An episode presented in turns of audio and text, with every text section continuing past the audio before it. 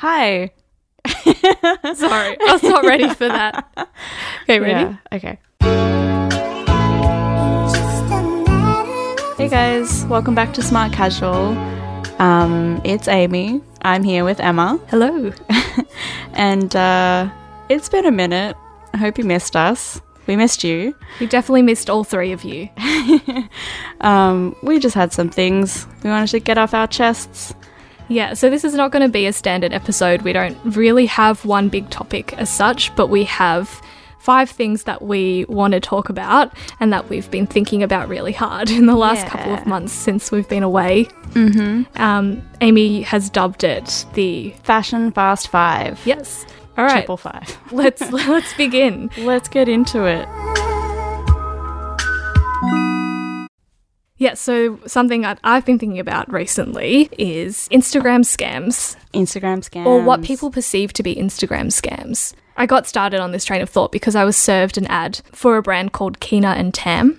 Oh Um, yes, You I've might have also been served this ad because I I, noticed that a lot of my friends on Facebook had liked this page already. Yeah. And so it's a fashion label, like really cutesy, like really colorful knits. Mm. So yeah, I was browsing around on the site and they it was very clear that they didn't want to mention that they designed this product, only that they curated or sourced the product. There's not really a contact email, like they don't tell you where their office is located. Like there's it's very scant on detail. And then under, you know, like commonly asked questions, it's like, why is my item taking so long to de- like to be delivered? And they're like, we're working on it. Um, you may receive your parcel from Chinese shipping like company. Um, it may arrive with a with a a label that you don't recognize on it. Um, This is that's sounding so okay. dodgy. That's okay. They're just some of our trusted suppliers that we work with. Um, but you know, that's not a bad thing. So um, it was only when I posted it on socials and said, "Oh, this is a really cool website. Like, if anyone wants to dress like a kid, please be my guest." And then I got a, a comment saying that, "Hey, I just want to let you know that these guys, I think, are f- selling fake clothes." Fake clothes. Yeah, well, I think the Fake comment designer clothes. yeah, they said they're selling fake versions of Chinese designer brands called Tyakasha and another called Demushu. And my gut feeling was that Kina and Tam weren't uh, producing fake versions of these clothes. Mm-hmm. My gut feeling was that they were drop shipping. Right. So, for anyone who doesn't know what drop shipping is, it's really common on the internet. You can be a drop shipper from home, like it's a massive business scheme that yeah, so Yeah. you don't have to physically have the stock with you in like a warehouse where like where you live. You can just link it up to whatever supplier or manufacturer that you've found your items on and then just get them to ship directly from their factory, I mm. guess. So yeah. what you can do is essentially create a web store or an eBay mm. page or whatever, wherever you want to host your shop, mm. um, and then you can host all this product and say you're s- selling it. But each time you receive an order, you really just go to the source, like whether it's Alibaba or what, whatever your the online other seller is. You're a middleman Yeah. and you might not necessarily have a relationship with the company that you're buying product and then reselling from. You're just selling their product at a marked up rate. But yeah, that's like heaps of people drop ship like electronics and household goods and and so yeah, my gut feeling was that Kina and Tam were doing the same. Mm-hmm. But I just wanted to uh, be doubly sure that they weren't um, Selling fakes. selling fake, fake goods. So these original brands, they are created in Shanghai, I believe, and they sell. Oh, so these are actual these are actual designer brands or they're just brands? well, they, you know, like their websites are all in Chinese, mm, and then, okay, yeah. and you know they have a really they have really beautiful imagery, and they shoot mm. on like white models, ah. um, like really cute white models. And like they've obviously put a lot of thought and design and effort. Like they just sell on Taobao and mm-hmm. Chinese language sites. Yeah, so right. unless you have like a good um, translator in your browser, it's really, really difficult to buy directly from them. Mm-hmm. Which, in that case, I you know that makes me think that there's nothing wrong with people drop shipping their products for like consumers in the West. So yeah, I mean, I wanted to be sure, so I, I did send everyone an email being like, "Hey, I just want to know whether you manufacture these goods yourself or whether you're reselling from somebody else." Um, no one at Keener and Tam got back to me. Uh huh. Um, the design brands themselves didn't get back to me. Yeah. I didn't expect anything from them because their email addresses didn't really seem to be ones that you normally correspond Yeah, with. right. They seem to be all on like socials, like maybe you need to be on WeChat, maybe you need to have a Taobao account to get like a good response, neither of which I have and couldn't be bothered setting up. um, uh, and so I ended up in a really weird deep dive that I don't want to like I don't want to sound like a stalker, but I did. I went around on some like dead web pages trying to work out who owns the Keener and Tam domain. Um, I'm not going to go into the detail or reveal anyone's um, identity, but I, I worked out that they are from Melbourne. Oh, they are from Melbourne. Yeah. Wow. Okay. Like I'm I've- 90, 99% sure that they're from Melbourne. Wow, they've done pretty well because I've seen them on. Um, I've seen their goods on like quite, like I guess, prominent like US Instagram influencers and stuff. So I think they've actually done a great job marketing themselves, getting their products onto people. Um, but yeah, so they're in Melbourne, and I'm pretty sure it's just one person from what I can see. Yeah. Um, and that makes me feel like they're drop shipping. Um, but yeah, I just wanted to clear the air around this. Around, I mean, I feel like people think that drop shipping is a scam, but I don't really think drop shipping isn't complete like it's not a scam. Do you reckon people know? A lot of people know what dropshipping. People don't know what drop shipping is Yeah. or what it entails. Yeah. Yeah. Um, for example, I have this friend who told us he bought 10 watches off Instagram. Ten Of course, like the first reaction is red flags. why do you want to buy 10 watches? Yeah. And why is someone selling you 10 watches for $70? oh my goodness. So it was probably like $5 to buy all of the watches and then the shipping cost was $70 is Mm-hmm. that's how the ad was listed. the shipping cost was seventy dollars. and so the watches were free. I mean, that's just the way that they kind of want to suck you in. Yeah, right? They're yeah. like, here, get 10 watches for $5.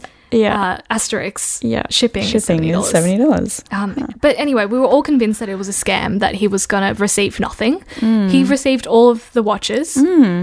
They basically look like the image, a little bit crappier. And they do look like they're going to fall apart soon. But he was happy with them. Wow. But yeah, I think there's there's just a lot of people on Instagram recently who have been burnt by buying things off Instagram ads. Mm-hmm. You know, whether they're buying fake products, because there are certainly fake products that are being a very like a rare uh, sneaker or something emerges. Like I've definitely clicked on those ads and been like, "What? They're still available?" Yeah. and then I go on the site and I'm like, "Okay, no, no, no, this is definitely going to be fake." Mm. Um, but yeah, I think you like it's hard to distinguish that on Instagram. It's definitely hard, especially with I guess with Kina and Tam if they are if they do have like a range of the product with them and they can shoot their own original imagery. They don't shoot their original imagery. not? They just use the imagery that's actually from the brand. Hence why it's so easy to Oh. reverse image search them. Okay. So the smart thing though is on their Instagram they predominantly use photos of influencers that have bought product from them. Hmm. Yeah. So, So it's not a scam. 100% not 100% scam, but Yeah. Shades of scam? shades of scam? um, I think shades of scam only that they don't say, "Hey, we get our products from this brand. This is the original brand that you're buying from." not full transparency Yeah. about it. Yeah. Yeah. like at the end of the day, I, I still don't have an issue with it because I feel like it's still more convenient than me trying to navigate. A Chinese website. yeah. Yeah. Um, and also, I'm just like kudos to you because you'd be making some serious cash. Yeah. She's making bank on not doing too much. No, No. that's why dropshipping has taken off as Yeah. a as a little mini internet business model. You can do it on the mm. side Yeah. of whatever you're doing. And it's not that much different to, you know, like physical stores around Melbourne that are buying, like importing stuff from Alibaba and just dressing it up to look like they designed Like how. IMGR got caught in that Yeah, like Prada I- accusation. Yeah, yeah. Mm. I mean, or like I guess Sunday Social kind of has that vibe as well. But yeah, that it's an interesting. I think scam scams are just like the buzzword of 2019. I think, and t- today actually we're both wearing these Is yours a Valet Studio clip as well? Um, so if you're not aware or if you're not familiar, Valet Studio is a accessories brand, like a resin accessories brand. Um, I think it was started by the designer who, the jewelry designer who does Reliquia. Um, and the aesthetic is very like nostalgic 90s. Um, hair accessories are like very oversized, kind of plasticky, Glittery, glittery, um, pastel colors. And these clips are like I think 40, they're forty dollars for a set. for a set of two. And when they first started, not a lot of people were selling them. And now I think on Instagram, there are just like dozens and dozens of different Instagram shops, I guess, that have these clips all at varying prices. I feel like everyone is buying them from Alibaba. I, I really can't. 100%. I really can't like track down the one person who is Yeah. actually designing or Manufacturing manufacturing them. Yeah. They are all legit businesses, but when you when you can find the Alibaba link, Mm-hmm. you're just like, damn, Why didn't I god get on damn, this first? these scams. um, so I I've recently started a new job about a month ago, and previously I've always worked in very small teams, like of two or three. And um, in terms of dressing for work, I never really had to think about it. Like I could just be as casual or as like you know grubby as I wanted because no one was really seeing me. I never had to. I never was in a role where I was super consumer facing or had to um, had to see key stakeholders is the term I believe. Um, so I've never had to really think about my appearance in that way. Um, but this new job, it's a, I guess you could call it a little bit more corporate or commercial. I'm often in meetings. I have meetings now, so I have to kind of look a bit more professional and not like a, you know, emo boy. But when you say professional, what do you mean? Because I feel like you're you're in a millennial-ish business. You're not in a suit and tie business. No, it's not a yeah, it's not a suit and tie business, but there are like it's a it's a business that is exchanging lots of money. So I feel like people expect me to look like a person who is aware of that exchange of large amounts of money. Yeah. and there's a specific aesthetic that comes with that. Uh, observing the office fashion, I've noticed, you know, short black heeled ankle boots, um, below knee length skirts, so midi length skirts, a moto jacket, uh, like a moto leather jacket of some description. Um, no jeans. I feel like I'm the only person who wears jeans in the office. Yeah, I I am the most casual person in the office by miles, kilometers, because we're in Australia. anyway, I I think I expected when I eventually worked at a larger fashion business that everyone would be cash because we all work in fashion, we work around it all the time, so there's no reason to dress up that much. But they dress up. And I'm very casual because you need to move and you need to be able to like bend and stretch and lift stuff. So I come in my jeans and my vans and I feel very childish. So it's it's very weird. I, I see any workplace that has people wearing heels as like maybe you work in advertising, maybe mm. you have to go out and like make business deals. Mm. Because I associate heels with feeling more powerful and like with height comes power. So and great and responsibility. great responsibility for the finances of your company. So, like Yeah. in my mind, that's that's the situation where I would wear heels. But mm. outside of that, uh, you know, I wouldn't give a shit. I can't believe you think that you don't dress up because if you saw what I wore to work every day, you'd just be like, oh. like what do you oh. wear what do you wear to the office? I wear like my ugliest jeans. Sometimes I wear my nice jeans, but Yeah. I always wear jeans. Yeah. Um, I'm usually wearing a long sleeve now that it's winter, mm-hmm. like a very basic long sleeve underneath a t shirt, like mm-hmm. it's the 90s, like a baggy t shirt. And then I wear my dark green bomber jacket which is three sizes too big for me. Yeah. But I've, I've Yeah, actually need- worn a variation of that outfit for the last like three months. But think- I feel like you, you should just wear whatever you want. Like no one's telling you off. No, that's true. That's Don't feel true. bad about it. um, I'd like to launch into. Um, okay, actually, this is a three pronged question. Mm-hmm. What do you think the 2010s will be remembered for? The noughties? No, the- I think the noughties is 2000s. 2000s to 2010. Yeah. All right. I'm talking about the decade between 2010 and 2020, which is next year. Uh-huh. Because we're, I guess we're six months away Yeah. from closing out Wow. this decade. which, Um, slightly scary. That's really scary. So, I mean, like, we remember the 90s for grunge and um, 80s for like acid wash denim and shoulder pads. flower, like, long, long Yep. skirts. Yeah. I mean, so what do we want to, what do you think people will be referencing from the 2010s in 2050? Um, second question was what were some of the Australian specific and hyperlocal trends from the era? Third question. You're going to have to remind me. I will remind you. The question was, um, what are the predictions for 2020 and beyond? But okay, okay, maybe we'll start with what we will remember. what we'll remember the 2010s for. I think the dad sneaker, Yes. definitely. Like the Balenciaga Triple S chunky dad sneaker. What evolved That's- from the New yeah. Balance dad sneaker? I think I was in Brisbane at like a graduation ceremony, at like a uni grad ceremony, and I saw this kid in his cap and gown, and then he had Balenciaga triple S's on, and I was just like, Yo, that's a look. like, damn, you're really graduating in your triple S. Maybe they was his graduation present. Maybe. damn, I would have I would have asked for a laptop. No, but he could sell them for Yeah, five could. laptops. he could.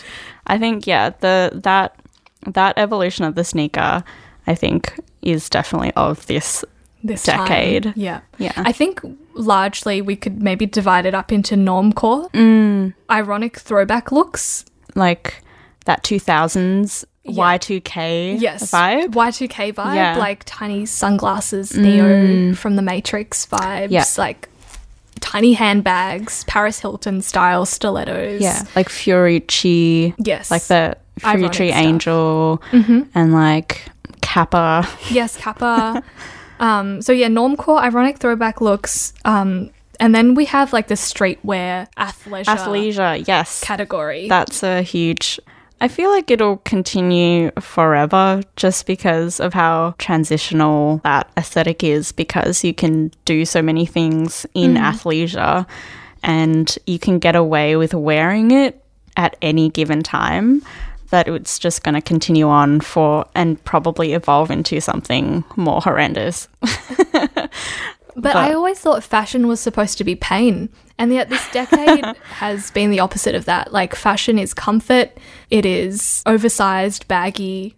Uh, maybe I'm not talking about fashion as such, but like the trends of what most people are, are buying into. Mm, like mm. high fashion will always be pain. But yeah, the big consumer trends I mm. feel like have been like the collapse of workwear. things and like i guess in the way that like jeans used to be rigid and with no stretch and now you can get now you can just wear leggings that are just 100% stretch Mm. um, comfort is the number one thing that anyone wants in a garment Comfort and inclusivity, right? yeah i don't know if it's a like necessarily a trend but the like inclusivity as a marketing tool Mm. Yes. or a marketing point of difference Yeah, yeah. um, we've seen so many brands on like small, really small levels and also really big um, corporate level try to incorporate inclusive marketing, whether that be in the actual models that they use, like size or ethnicity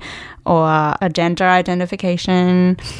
And I also think lifestyle, like inclusive Hmm. of whatever lifestyle you have. Like, for example, oh my God, what is the ath- big athleisure brand that does doing things? Oh, outdoor voices. Yeah, so I feel like Yeah. Outdoor Voices is a really prime case of just like, you know, their tagline is doing things. Doing things is for everybody. Mm, Like, mm-hmm. whether your version of exercise is like taking the stairs to work or whether it's like going for a walk after or running hardcore or being an athlete, mm. like their messaging is for everybody. Yeah. Everybody can move. It's mm-hmm. like that like yeah moving forward if you aren't doing that you're like in the completely in the past mm. um and like not in touch at all with your consumers mm. i don't know if i'm not sure if this is a huge trend but i thought just meta fashion and very specifically talking about like off-white i guess and Okay. maybe maybe like Vetements and Gosha and all those designers who kind who I guess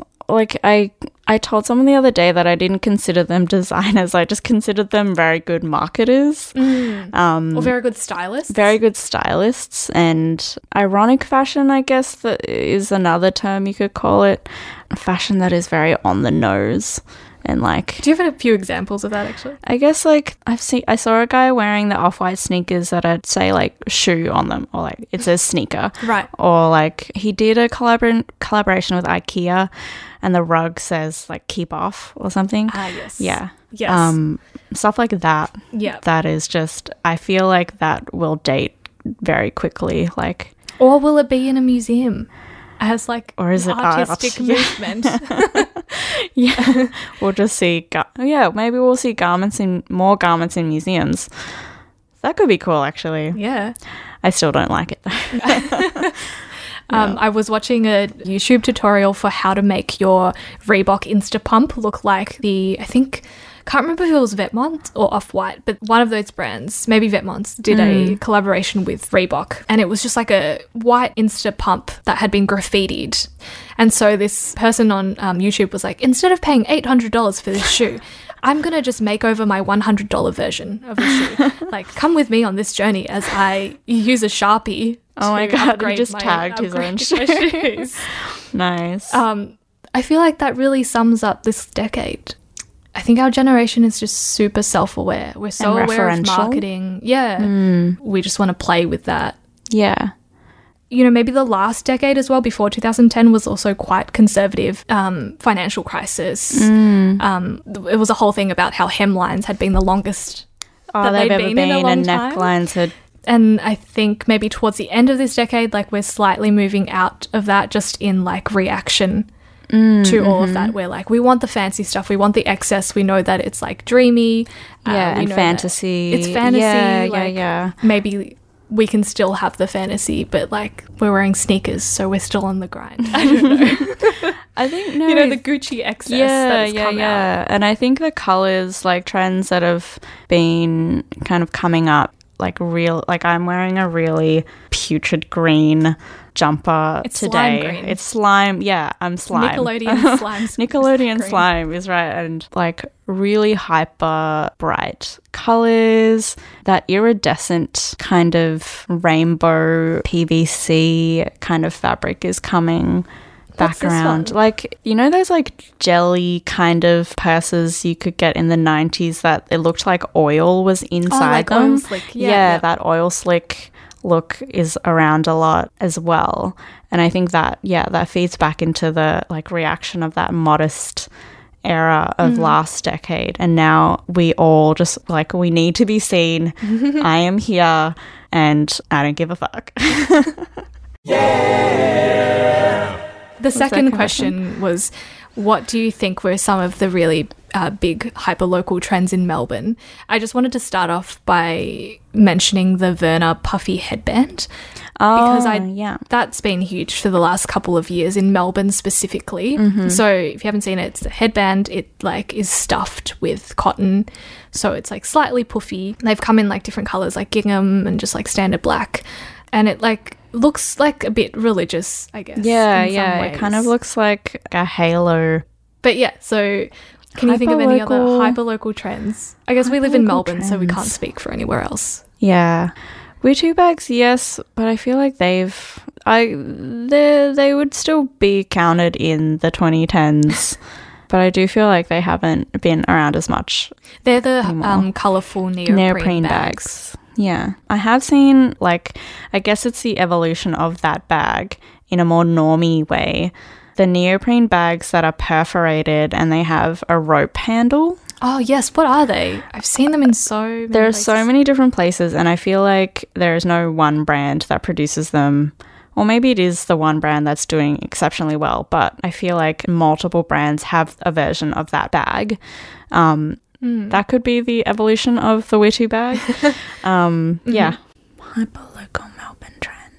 If you if you can remember any, we'd love to hear from you, Yeah. listeners, Please. dear listeners. DM us we can move on to predictions. Let's look predictions. towards the future. I feel like the yeehaw agenda is going to keep growing stronger. I feel like you're just pushing the I just want to, like, cause I can't wear it. I just, I just don't think I can pull off cowboy boots. I'm a 29 year old Vietnamese Australian girl living in Melbourne. I just don't think I'm gonna pull off the cowboy look. Um, but lots of people can, and it looks amazing. I like just that feel like it's out of look. place in Australia. True. True. Like we have looks- our own country aesthetics. Yeah. RM and Williams. the yeehaw agenda is very specifically like American. American know. West. I, I couldn't pinpoint it Yeah. geographically. I just thought it started when like Calvin Klein put yeah. Um, fringing on their shirts mm-hmm. a couple of seasons ago. yeah. And then there's like Kacey Musgraves, who's Yeah. Mm-hmm. a country artist who's huge now. And then we had Old Town Road jump off from TikTok. Um, I don't want to sing the song. People can just No. look this up. Yeah, I feel like I just feel like like as a city, it's just not going to look right because there'll be people in RM Williams boots and then people in like super fashion cowboy boots. I feel like it works if you're going for the prairie look. You know, if like maybe oh yeah, you're the wearing- Daisy vibe. Yeah. Oh, the really Daisy vibe. dress. That's a the the Daisy era. That is a I feel like is a 2010s. oh Daisy, the fashion label from Sydney. Yeah, that yes. that brand. If you're not aware, it's the very like white lace, um, corseted, laced up prairie dress. mini dress vibe. Um, very sexy. It's got a it's got this like milkmaid vibe. Yeah.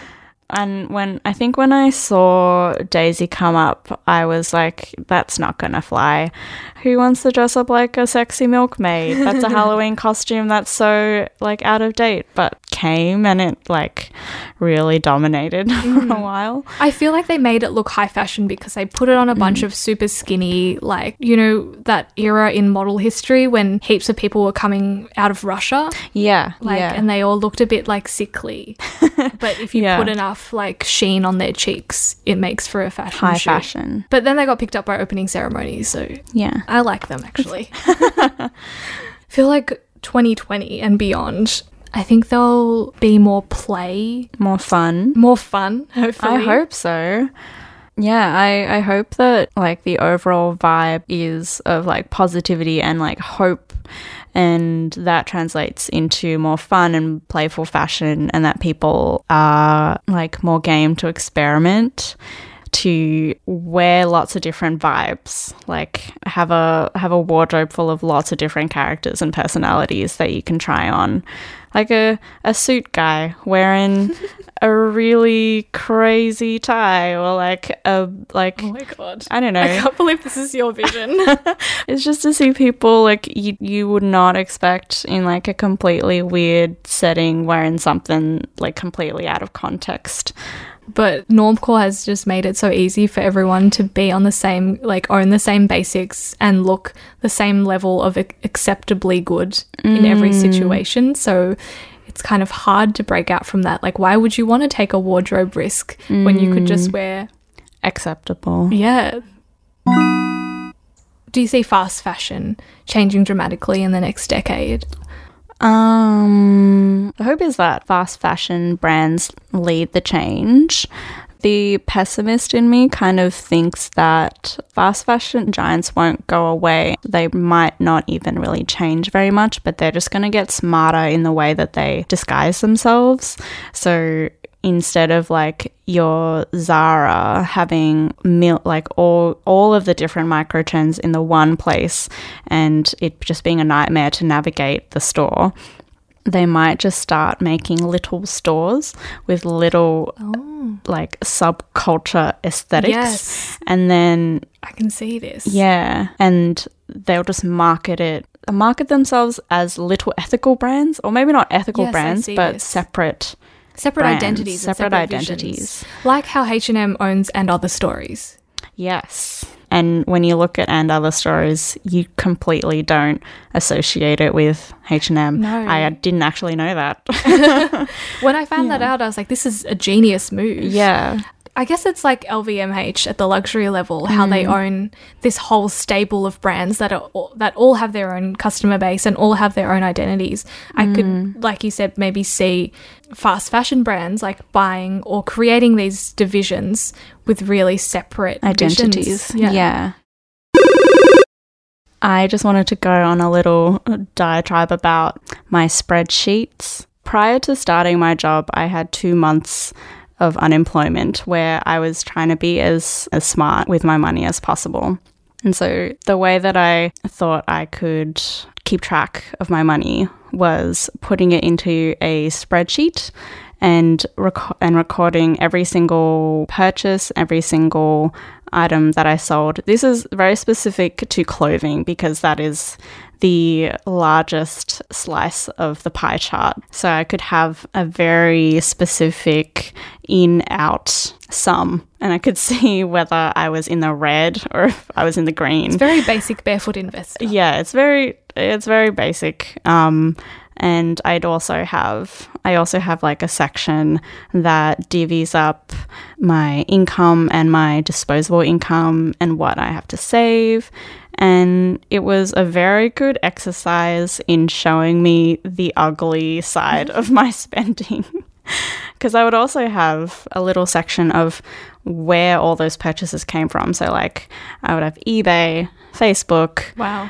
um, consigner apps like Vestiaire Collective or The Real Real or Depop or whatever. Wow, you really broke it down. I have a lot of these arenas where I can browse. So I wanted to make sure where I was spending a lot of time on as well, which is also something that I wanted to cut down on. My screen time is through the roof.